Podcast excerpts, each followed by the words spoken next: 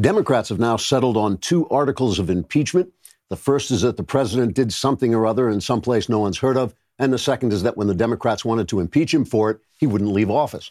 The Democrats decided on these shattering accusations after testing other possible charges with a focus group scientifically composed of two people who wandered in off the street, a stuffed panda, and a pineapple with a face painted on it. Among the other possible accusations the Democrats tested with the focus group were Trump makes everyone nervous by saying things we disagree with in a loud voice, Trump doesn't back down when we call him names, and Trump is a mean old poo poo face. They also tested out the charges that Trump is president when Democrats want someone else to be president, and that Trump has made it harder to make minorities feel bitter and dependent, which just isn't fair since that's the Democrats' entire campaign strategy. The focus group seemed to agree that Trump was indeed a poo poo face when Adam Schiff made the stuffed panda nod its head and the two street people raised their hands into the air although that may have been because Jerry Nadler told them there were invisible fairies flying around a few feet above them. However, the general consensus was that the Democrats should stick with charges that contained words like abuse and obstruction because that sounded all legal and stuff. Looking to the future, House Speaker Nancy Pelosi outlined the Democrats' plans, saying they would first shamefacedly vote on the articles of impeachment, trying as hard as they could to look like they believed them. Then they plan to watch those charges get summarily dismissed by the Senate, after which they would proceed to lose the 2020 election and finally blame Adam Schiff for his whole stupid Ukraine idea. President Trump, meanwhile, met with the Russian ambassador and told him to stop mucking around with our elections or he'd smack him. Trigger warning I'm Andrew Klavan, and this is The Andrew Klavan Show life is tickety boo. Birds are winging, also singing hunky dunky doo. Ship shape tipsy topsy, the world is a zippity zing. It's a wonderful day, hurrah, hooray! It makes me want to sing. Oh, hurrah, hooray! Oh, hooray, hurrah! I'm having a hard time, increasingly hard time, telling the difference between my opening satires and the actual news. I'm never sure which I'm reading. Uh, you know, there's a debate going on online about pornography, which seems, as far as I can tell, to have been started by our own Matt Walsh and his evil twin, Michael Knowles. One side, the wall side, says that porn is bad and should be restricted by government. The other side, the libertarians, say that in a free society, government has no right to restrict expression on subjective moral grounds. Now, there are obvious flaws in both arguments. The libertarian subjective morality case makes no sense. All laws are based on morality, and though morality may include areas of gray, its basic laws are not subjective. They're virtually the same nearly everywhere. Porn is a form of prostitution for the performers, it's degrading for the users, and it's dangerous for children who have almost unrestricted access to it online. Like the use of meth, it is clearly not in keeping with the common good.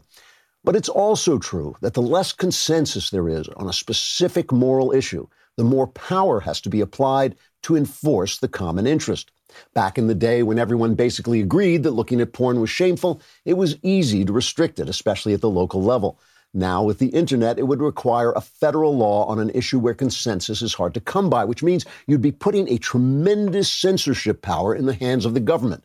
How long would it be before Democrats took power and declared that conservative speech was a kind of porn and therefore fell under the law? Not long. You can see it happening already on YouTube and uh, Facebook. This debate and its complications are part of a greater debate taking place on the right. Should government's first responsibility be preserving our freedom, or should it be the common good? This has become known as the Ahmari French debate, with Sohrab Ahmari defending the common good and David French putting freedom first. My own point of view is unfortunately nuanced and complex. I hate that. My sympathies are all with Matt Walsh. The way we treat sex now is destructive, but after years of left wing control of our culture and idiotic right wing absence from our culture, our national consensus is in tatters, as the left intended it to be. Pardon me. That means it would require giving government tremendous power to enforce sexual morality and would endanger our freedom. Without freedom, the common good is meaningless. It's just slavery without the compensation of reckless sex and porn. Therefore, I think conservatives are taxed with the long range responsibility of restoring our culture by cultural means. We let them break it, we have to fix it. And instead of focusing endlessly on money and then constantly panicking about the news of the day, conservatives need to start playing the long game of rebuilding a consensus that is A, anchored to the Christian good on which our society was built, and B, flexible, flexible enough to include our multi ethnic population. The 50s and their consensus were tons of fun for us white folks, but they're over. If we don't begin to build a moral culture for the present day, calling for censorship and the use of government force will not lead us to the common good, but to silence and oppression. We're going to be talking a lot about this, not just today, but also uh, in the year to come. We're also going to be talking about Ring because I put these things up on my house and they are terrific. Look, I, all Christmas long, I got packages coming in and out. My wife is doing stuff on the internet I don't know about. These packages keep coming in every day. The people have to be let in through the gate. They have to come to my door. They leave things in my garage.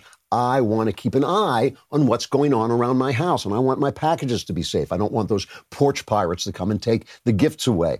Ring does all this. It helps you stay connected to your home from anywhere. If there's a package delivery, a surprise visitor, you get an alert on your phone and you're able to see hear, and speak to them no matter where you are, all right from your phone. If you're on the go this season and who isn't, whether it's cross town or across the country, you can check in with your house anytime you need some holiday peace of mind. As a listener, you have a special holiday offer on a Ring starter kit available right now. It's got a Ring Video Doorbell 2 and a motion activated floodlight cam, which will alert pe- to you to people on your property at night. The starter kit has everything you need to start building a ring of security around your home, no matter what this holiday season brings. With Ring, you are always home. Just go to ring.com forward slash Klavan. That's ring.com forward slash Klavan. Additional terms may apply. Anytime. No Anytime someone comes to your door, you ask them, How do you spell Klavan? And if they know the answer, do not let them in. That's a disreputable human being. Uh, you know, I don't, I don't like to use the Daily Wire's air to advertise things that are just my own, but I do want to tell you, as Christmas is coming, I put out a book of my writings, a small book, so you could use it as a stocking stuffer. stuffer. It's called The Art of Making Sense. You can get it uh, on Amazon, either as a, little paperback or as a um, uh, or on Kindle. It makes excellent reading for the holiday season, and it's a small book, so it's inexpensive. It's called The Art of Making Sense by me. And how do you spell Klavan? It's K L A V A N. So Donald Trump and his, well, basically Trump is giving a master class. He is giving a master class on how to take back the culture. Here he is about to get impeached by the House of, of, Representatives, about to be impeached by the Democrats. Here he is, like under fire. Here he is surrounded by a press that has just become so corrupt and dishonest that they are attacking him every day. That they have they've just been exposed by this uh, uh, Horowitz report out of the DOJ. It has exposed the press for the liars they are, the distorters they are, the enemies of the founding they are, and Trump is winning. He's winning. Not, there just can be no question about it. The polls are turning his way. The passion is all on his side. The Democrats look utterly, utterly absurd no matter what the press does.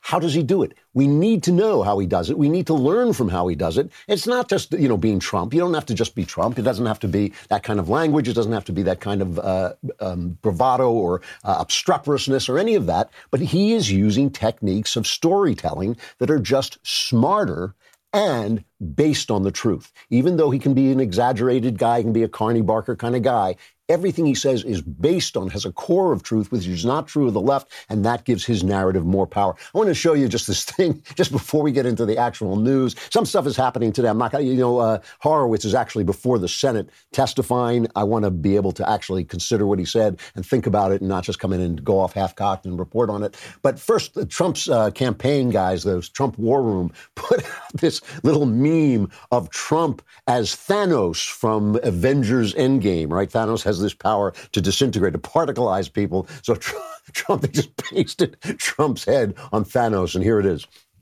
I am inevitable.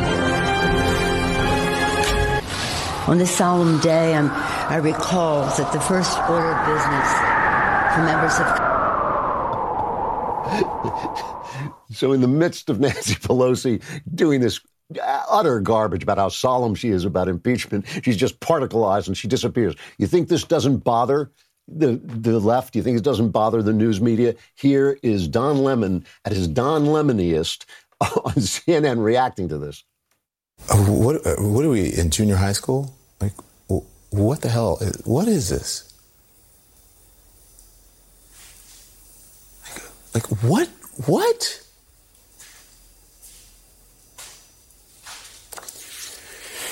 I, I cannot believe that I'm even having to report this on the news.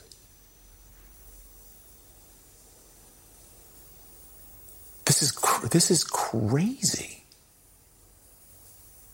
This is literally crazy. Are you people insane? Are you are you insane? Go ahead. Troll the Democrats on Twitter. Do this stupid, silly you know what? Play this stupid juvenile meme game. History won't record this meme stupid crap. This could very well be the stupidest person on the face of the earth. to be fair, to be fair to Don Lemon, to be fair to Don Lemon, he did this in the privacy of CNN where no one could see him. He could have done it out in public where people were watching, but still, he goes on to say that history. How dare you? How dare you?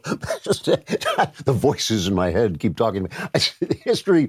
Uh, he goes on to say that history won't record this meme, but it will record the impeachment. I think he's got it exactly wrong. The reason is what Trump is doing is he's seizing the narrative of the moment. And as history unfolds, he's been proven right again and again. Let's look at Trump describing this impeachment, and then we'll talk about how the press has been playing it and what it looks like and how why Trump's uh, way of telling the story is working so well. This is uh, cut four. While we're delivering historic victories for the American people, the radical left Democrats and the failed Washington establishment are trying to erase your votes, nullify the election, and overthrow our democracy. Not going to happen. Don't worry about it. I wouldn't lose too much sleep over it. And I have to say this about the Republicans. The Republicans, and you have a lot of great ones here tonight, your congressmen. You have a lot of great ones. These congressmen are great. Uh, the Republicans have never been so united as they are right now, ever. House, the Senate, we've never been this united because it's all a hoax and they understand it. They also understand poll numbers, but I'm sure that had nothing to do with it. Trump, in this, brilliantly positions himself as the hero of the story without even saying it when he says, You don't have to worry about it. Not going to happen. He's telling you that he has got you. He's got this. He is in charge of the moment uh, and he is in control, even when he praises. And, and you know, we can talk about this as a typical uh, instance of Trump gracelessness, even when he praises the Republicans who are standing by him and have stood unified with him. He points out that they're doing it because he is winning. They're doing it because of the polls. Uh, you can say that's graceless, but it also puts him at the center of the story. Somebody has got to be the hero of the story. And what the um, what the left is doing, what the press is doing, I repeat myself when I say the press on the left, what they are doing is they're trying to put Nancy Pelosi at the at the as the hero of this and that, and Pelosi is just so false. Everything she says is so false. You know, it really. I, the other day, I played uh, David Brooks from Knucklehead Row, the New York Times op-ed page. I played him saying what a wonderful Christian witness it was for Nancy Pelosi to say she was praying for the president. What a wonderful Christian witness. And I thought, like, you know, David Brooks can't he can't be that gullible. I mean, even I, when Donald Trump comes out and talks about God, you don't hear me come in and say, "What a wonderful Chris, Christian witness." Politicians, you know, use God. They don't really talk about God. That doesn't mean some of them don't have faith, but obviously, I mean, they're you know. Pelosi is such a fraud, and yet listen to the way they talk about her. Let's let's talk about um, um, ABC. Let's let's go to Epstein, uh, Jeffrey Epstein pal George Stephanopoulos. Now. I'm going to say this again. I've said it a million times, but I'm going to do a handed here and just repeat it. You know, George Stephanopoulos worked for Bill Clinton, silencing women who said they'd been assaulted and raped. That was George Stephanopoulos' job. Now he is the top newsman at ABC, where they not only killed the Jeffrey Epstein story while Hillary Clinton was running for president, not only did they kill the Jeffrey Epstein story, but when it was a whistleblower released that they had killed the Jeffrey Epstein story. They went after the whistleblower, not after the person who killed the story. Now, I don't have any evidence that George Stephanopoulos was in charge of that. I'm just saying. Okay, so here's Jeffrey Epstein pal, George Stephanopoulos, reporting this story and trying to sell the alternative narrative. Led by House Speaker Nancy Pelosi, she was reluctant to pursue impeachment during the Mueller investigation and after the Mueller report. But in the wake of uh, the reports on this Ukraine phone call, she did come forward. And, and, Terry Moran, who's up there on Capitol Hill, was inside the Rayburn room. Nancy Pelosi didn't say much this morning, but no question she wanted to be there to show that she is driving and in charge of this process. In charge of the process and, and the tone of the process. She wants this to be not typical partisan politics. She knows the Democrats, some members, have been eager to impeach this president from the moment he got into office. One of the challenges for Democrats is to persuade people this is the real deal. This time it's different. this time it's different, honey. I, I know I keep hitting you, but this time, baby, it's different. I know I send out the FBI to investigate you with no for no reason. I know I kept tied up the country with this Russian hoax for no reason. But this time, boy, this is Ukraine. It's Ukraine. I mean, you kidding? How how much more important could it be to America that Ukraine? You know, let, let me just play one more piece of the this false narrative, this fake stuff. Is uh, CBS Holly Williams selling the Ukraine story? Now we talked about this yesterday about how the deep state wants to keep Ukraine at the forefront because they are still fighting the Cold War. They still think that the paper tiger of Russia is the problem because it is getting in the way of Europe, whereas Trump has a new concept of going into, uh, you know, the turning toward the east, turning toward China, uh, making sure that we're fighting Islamic terror, making sure that uh, we are uh, establishing in our own hemisphere that we are safe from the collapse, the socialist collapse of South America and Central America. Those are the things that he wants to put in in uh, in the forefront. That's why that's why the deep state is angry with, with him. They have no idea why a duly elected president should be setting foreign policy just because it happens to say so in the Constitution. So here is CBS selling the Ukraine story with all its heart. And, and please listen. I mean, at this point, if you've been listening to me at all, you know how to parse these stories. Listen to the way they sell this. A scandal over US military aid to Ukraine triggered the impeachment hearings. But here, American aid isn't about politics, it's about survival. Ukraine's been fighting a war against Russian backed separatists since 2014. The conflict has claimed more than 13,000 lives. Admiral Ihor Voronchenko is the commander of the Ukrainian Navy.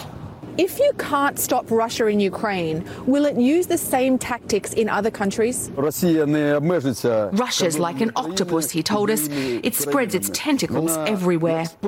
American military aid helps Ukraine defend itself against Russia, but it also discourages Russia from using the same tactics in other countries and arguably makes the world a safer place arguably makes the world a safer place. Arguably, one of those words that they throw in that you don't hear. You don't hear the word arguably. What you hear is this is making the world a safer place. Now, the obvious thing here, of course, is that it was Donald J. Trump who sent lethal aid to the Ukrainians, where Obama was sending crossword puzzle collections and some of those nice little candies they leave on your hotel uh, bed at night. Uh, it was Trump who sent the missiles and sniper rifles for, so they could fight back. So the whole thing uh, is the whole story is based on a falsehood. The whole story is based on a falsehood. But second to this is the scandal. The opening line she said was a scandal about aid to the Ukraine started the impeachment hearings. Now remember, the Washington Post had a story about how it, the move toward impeachment had begun at the day after Donald Trump was elected. Was it the day after? It was. It was before he took office. I'm almost sure. But they have been forcing this. They had the Russia hoax. We just got a report on what a hoax this was, what a mishandled uh, investigation this was that tied up our country and was badly reported uh, for three years. We just we're told all this, and now we're saying no, no. It was this scandal about Ukraine, which is making the world a safer place. You know, I mean, it's just it is a complete nonsense. And the problem is, it has no emotional resonance. A and B, it ain't true. It's none of it true, and that's why Trump is showing you how to fight. He's showing you don't don't, don't give them don't just attack their narrative give the people a narrative. And this is important when we're talking about all this stuff in the future, when we get around to talking about porn and we get around to talking about sexual malfeasance that's been sold to us by the left. It's not enough to, to attack them. It is not enough to complain. I keep telling this to my conservative friends. It's not enough to criticize their movies. You got to make movies. It's not enough to criticize their position. You got to have your own position. It is not enough to criticize their narrative. You have to have a narrative of your own hopefully based on the truth. The narrative will not create the truth. You have to have a narrative that will stand the uh, observation of truth. And so far, Trump is winning uh, after struggling in three key battleground states against Democratic presidential frontrunners. Trump, in the wake of this impeachment thing, has seen a surge in support since Democrats formally moved forward with impeachment. A report published Sunday, Firehouse Strategies presented their new quarterly battleground polling results, and they were quite grim for Democrats in a survey of 1,759 likely voters, which is very important in Wisconsin, Michigan, and Pennsylvania, conducted last week. Uh, the Firehouse Optimus pollsters found that Trump was surging as an apparent result of the Democrats' impeachment effort. And if you think the news media isn't looking, on MSNBC, they went out to Trump's rally, which was in Pennsylvania yesterday, I think, uh, and they interviewed Trump supporters online. And here's what they said about impeachment. There are no facts, no firsthand knowledge, or nothing. They're going by on what uh, the so-called expert says happened, and the expert got us into trouble that the United States been in for a while. So I, I don't, I don't, I don't buy that. Nobody's perfect, and he hasn't uh, been without mistakes, but he certainly uh, has done more things right than than wrong and he's done a lot for this country with jobs and and everything, uh, supporting the military and everything that he does is just wonderful. I'm breaking up here because I, I'm very upset today. I'm glad I'm here. But I think it's so hard because, you know, he's done such a great job, and this is the way that he's being treated. It's very upsetting to me. What's really fascinating about, fascinating about this, just from a narrative point of view, is this is MSNBC. They're very left wing. They're openly left wing, which I always appreciate. But the, a lot of times the left tries to hide the fact that Trump is getting burgeoning support among black Americans, right? But instead, they started opening, they opened with interviewing a guy. Uh, if you couldn't see him, the first guy who was speaking was black. And in the background of this lady who's emotional because her hero is under attack are a group of people uh, actually kind of playing around, laughing, and they're white and they're black. And it's saying that's sending a message right there that the that MSNBC is getting, is seeing this. They are seeing this happening in real time. And if you don't think the Democrats are seeing it, then you don't have enough respect for Nancy Pelosi's intelligence because she is an intelligent politician. An hour, an hour after they uh, announced that they were impeaching President Trump. They gave him a major victory uh, by agreeing to his new trade deal uh, with Mexico and Canada that replaces NAFTA. And obviously, this is something that they know. You know that, they, that Trump's that's Trump's narrative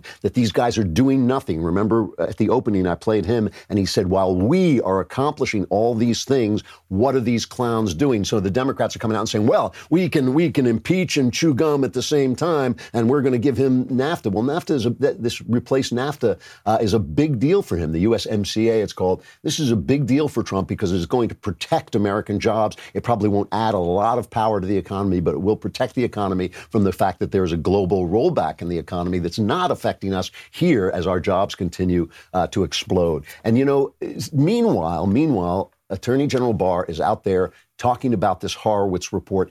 You know, Horowitz, I, I, said that I can't really cover the Horowitz testimony in the Senate because it was happening while I was uh, coming in. Uh, but uh, Lindsey Graham just gave a, a, kind of summary of the Horowitz report that is a lot closer to the truth than the summary that the press has been giving.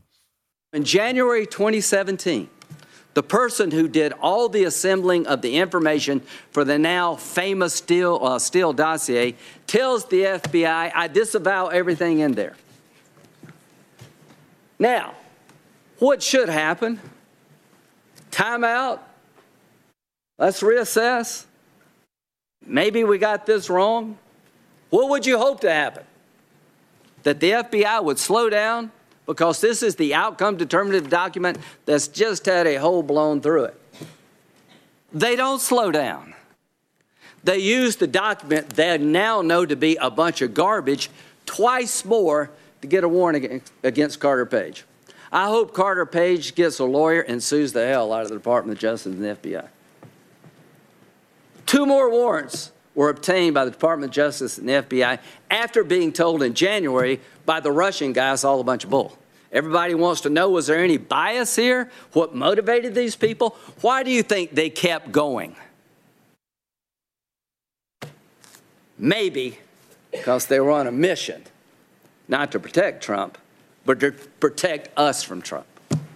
That's what they were trying to protect all of us smelly people from Donald Trump. That's what this is about. All of us smelly people from Donald Trump. That's a, it's a great line. Trump goes off on the FBI as well. Remember, this is the, the press has been caught by this Horowitz report. Remember when Devin Nunes, Nunu, Nini, Nuna, whatever his name is, when he came out with his memo about what was going on at the FBI, the press went after him like, like a ton, they fell on him like a ton of bricks. And Adam Schiff brought out his memo saying, no, they didn't use the Steele dossier. That wasn't the thing. They weren't, sp- no spying. They just had people investigating him and wiretapping him and all, you know, it's not, and they backed Schiff. When are they going to learn about Schiff? When are they going to say, you know, you make us look bad by coming on here and lying all the time? When are they going to stop this McCarthyite abuser of his power? When is the press going to say, you were on my show and you lied, and then you came back and you lied again, and then you came back and you lied three times, and I backed you every time, and now I look like an idiot? When are they going to say it? They're never going to say it. They're never going to say it because he does the thing they want him to do. He says the thing, and they think they can win the narrative of the moment, and this is why they can't. Here is Trump uh, on the FBI, cut three. They spied on our campaign, okay? They spied. Never happened before in the history of our country. And we're really wise to it. We're wise to it. The Inspector General found that the FBI's spying application contained 17 errors and omissions commonly known as lies and deceit. When the FBI, and you have great people in the FBI, but not in leadership, you have not good people in leadership, you haven't had when the FBI uncovered evidence showing that we did absolutely nothing wrong, which was right at the beginning, they hid that exonerating. You know that. They hid it. They hid it so nobody could see it, so they could keep this hoax going on for two years. They knew right at the beginning that it was all a frame up, a setup. But they hid it so that nobody could see it, so they could keep it going on, thinking they were going to hurt us politically. But now we're stronger politically than we were ever before. And the FBI also sent multiple undercover human spies to surveil and record people associated with our campaign. Look how they've hurt people. They've destroyed the lives of people that were great people that are still great people. Their lives have been destroyed by scum, okay, by scum. See, this is the thing. It, Trump is a storyteller. He knows how to tell a story politically, and he knows how to, st- you know, he was a television star for 10 years. He knows how to tell a story on TV. The left knows how to tell stories. That's why they own Hollywood. That's why they own the news media. They know how to tell stories. But, but they have this stupid theory that the story makes the truth. And that's not true. The story sells the truth, the story tells the truth, but it doesn't make the truth. And you cannot create a world in which what Donald Trump has done is impeachable. You cannot make the argument, as I've been saying from the beginning, that what the Obama the, the Obama administration spying on Trump was fine and Trump saying to the president of Ukraine, you know, the one thing you could do us a favor about is look into some of this corruption that includes Hunter Biden and Joe Biden, and that's impeachable. You can't make that argument, but they just keep selling it. And what have they got? They've got our, what have they had all these years? Why have they won so much of the culture all these years? They don't just have their lies. They've had our silence. They've had our fear. They have learned how to shut us up by calling us names. They call us racist. We run away. They, they go after our sponsors. We shut down. They call call us sexist, we shut up. They have it's not just their lies, it's our silence. And Trump, that's what Trump has changed. That is what Trump has changed. And all the things, all the criticisms you can have about him, that some of them true, it doesn't matter. That's what he's changed, and that's everything. And uh, and Bill Barr was out there today. You know, he was on interviewed on uh, NBC. Uh, by uh, Peter Williams, who's not, uh, you know, he's I think he's a, a, fairly conservative guy. But Peter Williams says to him, he says to him, well, maybe we should investigate uh, presidential campaigns. It's so important. Shouldn't we make sure that they're clean? And I mean, I can't imagine anybody asking that if they had investigated the uh, Obama campaign. But this is cut number two from Barr, uh, his response. From a civil liberties standpoint, the greatest danger to our free system is that the incumbent government use the apparatus of the state, principally the law enforcement agencies and the intelligence agencies, uh, both to spy on political opponents, but also uh, to use them in a way that could affect the outcome of the election. As far as I'm aware, this is the first time in history that this has been done to a presidential campaign, the use of uh, these counterintelligence techniques against a presidential campaign. And we have to remember that in today's world, presidential campaigns are frequently in contact with foreign persons. And indeed, in most campaigns, there are signs of illegal foreign money coming in. And we don't automatically assume uh, that the campaigns are nefarious and traitors and acting in league with foreign powers. There has to be some basis before we use these very potent powers in our core First Amendment activity.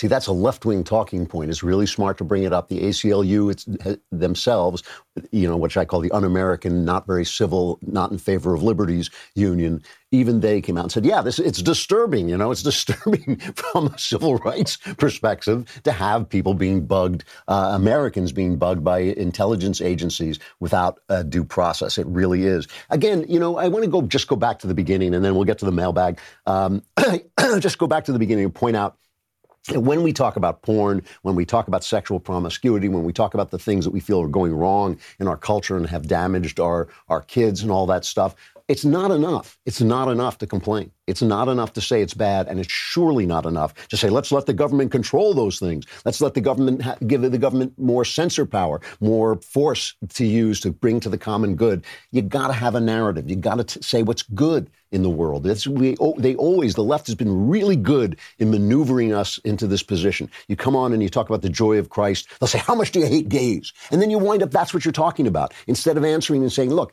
you know, there is a moral life to live. There is a way to live a moral life. We have the secret. We have the way to live into that joy of morality, of that joy of a moral life.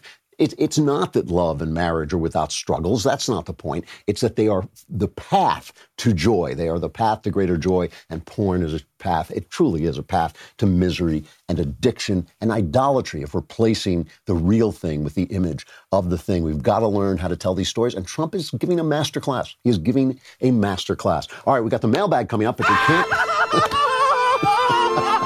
That's the kind of that's the kind of joy I'm talking about that you will experience in a moment, but you can't be in the mailbag. You can't ask questions unless you subscribe. We have all kinds of levels of su- subscription. We have one where you just give us everything you own and uh, we walk away, but that's probably not the one you want. But for as little as ten bucks a month, you get our articles ad free, access to all our live broadcasts, our full show library, select bonus content, and our exclusive Daily Wire app, which is great. You also get to be in the mailbag, so all your problems are solved. That's pretty good for ten bucks a month. And if you choose the new all access access plan. You'll get all that plus the legendary leftist tears tumbler with made from materials mined in the caves of Mount Independence and then uh, rolled into this shape on the white thighs of racist virgins.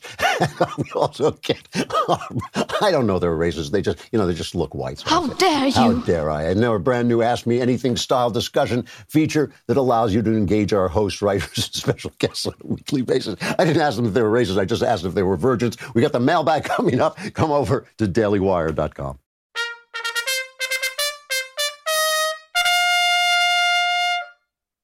All right, mailbag. Mail call. what the hell was that?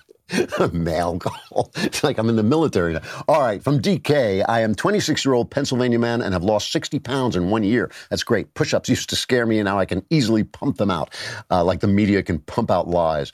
Uh, serving in the military has been a dream of mine ever since I was a teenager, and since I've started praying again, this call keeps rising to me. However, I'm at a job that I truly enjoy working. Uh, this company is one of the best gyms money can buy, great benefits, good people, and a lot of room for me to grow. I'm not making a lot of money right now, but I'm single and doing well. Um, I don't like my CEO's politics, but that's it. My, my father told me to stick to it because you love your job and you can see yourself being in your boss's job. He's right in this regard. My family is proud of me. I thank God every day for these blessings I've been given, but I'm still plagued with thoughts of joining and serving something bigger than myself. Uh, they would support me, but I know deep down my family wouldn't be happy. I don't think I have much time left before the opportunity to serve passes me by. Your bold wisdom and insight would be greatly appreciated. Well, Obviously, I can't tell you what to do. I can tell you what I would do if I were you and I would join the military. If it's a dream, if it's a, if it's truly the dream of your life to do that and not just a whim, you know, I mean, like I'd like to, you know, walk across the country or something like that, uh, but I don't do it because I have other things more important to do. If it's just a whim like that, it would be nice. I kind of have a daydream of doing this. Uh, that's one thing. But if it is truly the dream of your life, then nothing is worth giving it up for. You don't have a wife and kids. You will one day have a wife and kids, and that will make it much, much more difficult uh, to have that dream. There are other jobs. You know, this is something. This is something that you can do that you really want to do that will be fulfilling. Uh, that will fulfill what you talked about, being part of something bigger than yourself look, I'm, I'm glad your family is supportive. I'm glad they're loving, but it's not their life. It's your life. They have shot that arrow into the air, and it is now your journey and your place to go. And if it were, if it were I, and it were truly my dream, not just a whim, if it were truly my dream, I would, nothing would stop me. Um, from uh, Harry. Hello, Sir Klavan, master of the multiverse and fruitful giver of leftist tears. I took your advice about a year ago from the mailbag and gave online dating a try to try to meet people in search of a lovely Christian woman to marry. Turns out your advice is 100% correct. it's changed my life for the better, as within a few months I found the girl of my dreams uh, to whom I'm getting married next week. And that's great. Uh, congratulations. Um, my favorite piece of marriage advice I've heard is something you have also said, and that is always to be kind to one another. Could you expand on this? And I was wondering whether you had any other pearls of wisdom to help me along the road to happy and loving marriage. Uh, thanks in advance for guaranteeing me a great marriage. Came for Klavan, stayed for Klavan. Uh, yeah, you know, I've thought about this a lot over the years because my marriage uh, has been such a blessing to me. Uh, I don't know about to my wife, but to me, it's been a great blessing. It has been a marriage of uh, great harmony and love and passion, and uh, it has really been a wonderful thing. So people have said to me, "What's the secret?" And a lot of times I've said what you heard me say, which was, "Don't forget to be polite to one another, be nice to one another." But over the years, I've thought about that advice, and I realized that I was actually saying more than I had realized. What I was really saying was, "Be grateful." Uh, be grateful every day because your spouse does a million things for you, and this is true in both directions, husband and wife, that you don't that become invisible. They become invisible very quickly. Um, you know, if your if your wife is a homemaker, which I think is like the highest calling, uh, and that and my wife was a homemaker for many years, and I was incredibly grateful to have a home. I'm, a, I'm somebody who, by nature alone, would not have a home. My wife is out of town now, and I'm already re- reverting to a feral state. Uh, soon You know, not only am I watching Roadhouse over and over again, but soon I'll be bringing down deer with my, my teeth. Uh, I was grateful for a home. I was grateful to have children who had a mom. Pardon me. I was grateful uh, to have uh, you know someone who backed me in my work and who supported me in my work and uh, and and ran a home for me while I was working. I would not have had a, that gratitude is everything. That gratitude is everything. It means that when somebody puts food in front of you, you don't just say, "Oh, thanks." You, you, realize that somebody has made you dinner, and that's and that's a beautiful. That's an act of love. You know, it's not just dinner. Obviously, it's an act of love. In the same way, I, I think my wife was grateful that the lights went on, that the electricity was paid for, that there was roof when it rained. You know, I, I always tell the story of the feminist who came over my house. Absolutely true story of a feminist who started griping at my dinner table about me to my wife, saying, "You know, you raise his kids, you keep his house, you serve him dinner. Uh, what does he do for you?" And my wife just lifted her hands. Just she just lifted her hands as if to say, "All this, all this, the roof over my head, the children who are disciplined and have a father in their life, the the fact that we have the money to pay for things that we need, all of this is is is what he does for me. Gratitude gratitude. It is the whole thing. And then, you know, and this is true also, you know, I'm a great believer that sex is a, a deeply important part of marriage, but that too should be approached with not just with like, uh, oh, let's, you know, let's, let's get this done, baby. Or it should never be a game. It should never be used as a weapon. It should never be withheld. It should always be done with uh, gratitude and blessing and with uh, obvious concern for the fact that you're doing it with an actual other person. So uh, gratitude, I think, really comes first. And uh, it is the reason you're kind to people. And I just, I don't know. I think that that is, is, something that is missing from a lot of marriages. It is easy. Listen, I, I, imagine that somebody like me is as annoying to live with as it's possible to be. You know, I'm uh, completely live in my head. I'm always distant. I'm always around. To be grateful for me is actually a work, something that you have to do. But my wife has managed to do it.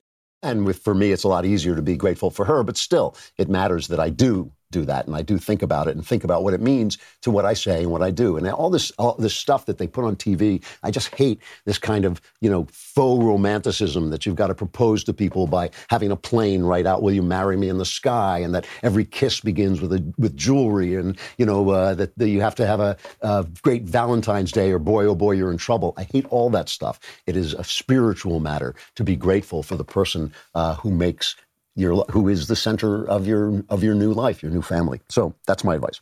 Um, from Michael, hello, Andrew Lord of the Klavan. I've listened to you for a while now as a man coming into the faith.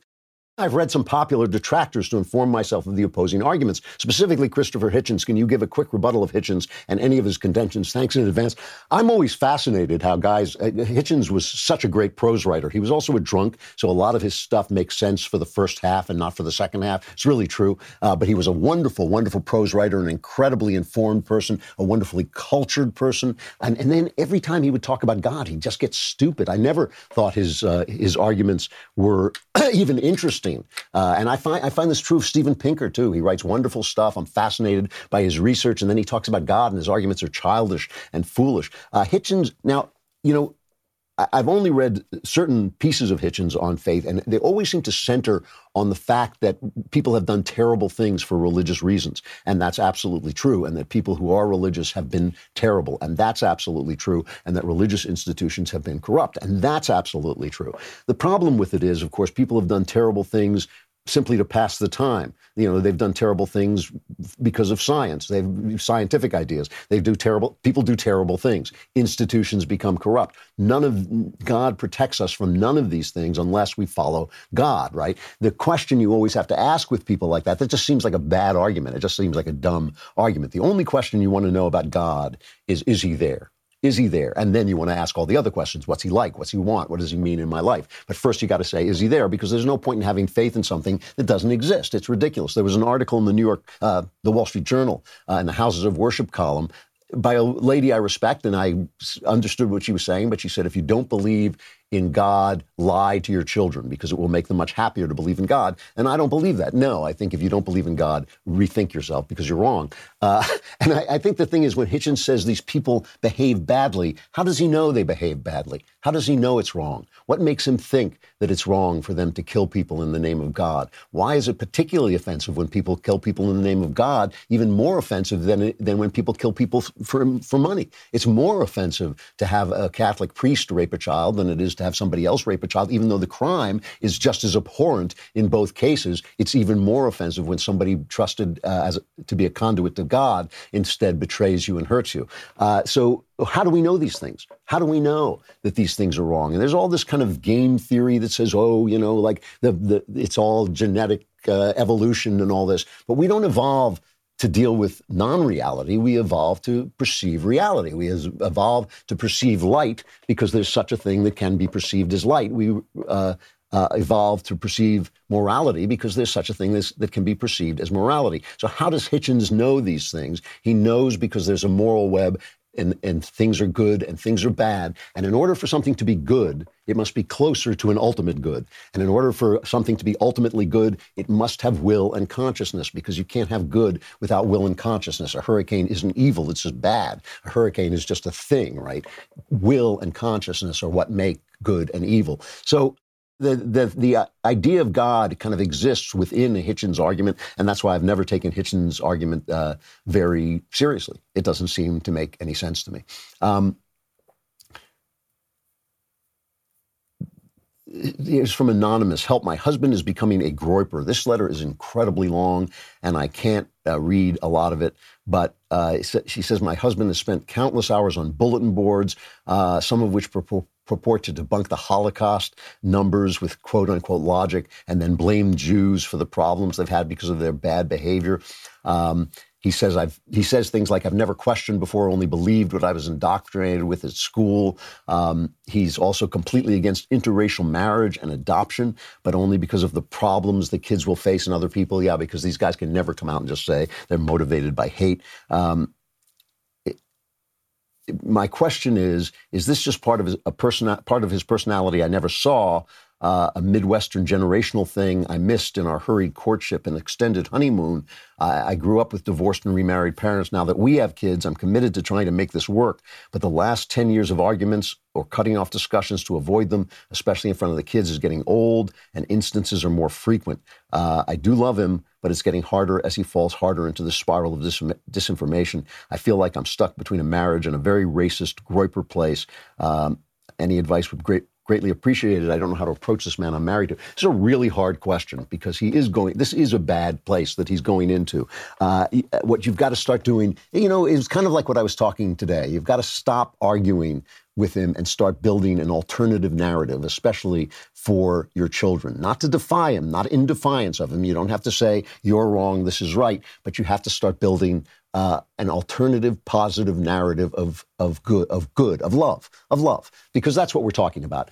Racists aren't wrong about other people; they stink. They're just wrong about themselves. They stink too. See, that's that's always the problem. Anything you say about another race, about how evil another race is, probably has some truth in it. The problem, the thing that you're leaving out is the evil that your race has in it, because all people are sinful and broken and evil, and that's the problem uh, that you have. To blame Jews is simply to blame them for being successful, because some of the, their evil people are going to be more important than the evil people of the less successful minority. Uh, but then some of their good people are going to be more important as well. We're all we all have have good and evil people among us. It's just it's just absurd. The whole argument, the whole Groyper argument, is absurd. It's a pseudo intellectual. However, what I'm concerned about for you is how do you live in this situation and when do you have to get out? Obviously, you have to get out if he isolates you, if he hurts you, if he does uh, cruel things to you know, if he actually abuses you or abuses the children or takes you to a place where you can't get away, uh, you know, where you're you're isolated from other people. Then you you've got to go because you have a right to defend yourself and a right. That's not a marriage anymore. That's an actual danger. In the meantime, in the meantime, see if you can do this. See if you can demonstrate and talk about the love of God. I don't, I, you don't mention here if you have God in your life, uh, but it might be a very, very good thing if you were going to a loving church that didn't support these beliefs. Uh, it might be, a, it would be a very, very good thing if you could be talking about uh, our responsibility to love one another as we love ourselves. The fact that without that love, we won't receive the treatment that we want, uh, and that we will become, will become small, pinched, evil people. Do not do it in defiance. Do not do it as a form of argument. Do, do it as a form of positive uh, of positive creation, of, of creating a world where your children can see which of you is doing the right thing and show him that love too. Show him that healing love. Don't engage him in argument. He's gone down this dark place, but show him the kind of love uh, that he demonstrate to him the kind of love that he should be showing to you and to his children and to the world including the Jews and including black people and including everybody else. That's the best advice I can give you because he's going into a dark place. Hopefully he'll turn around, but you have got to be a demonstration of the love of God in his life. And uh, and and if you can bring church into it, and if you can bring preaching into it uh, from a, a more uh, authoritative sources, that's a good thing. And again, if you are in danger, if you are in danger of abuse or isolation, uh, then you're going to have to get out and take the kids with you. All right, I got to stop. We'll be back tomorrow for the last day before the Klavanless weekend. Don't miss it, or else you will go into that chaos and maelstrom unarmed. I'm Andrew Klavan. This is The Andrew Klavan Show.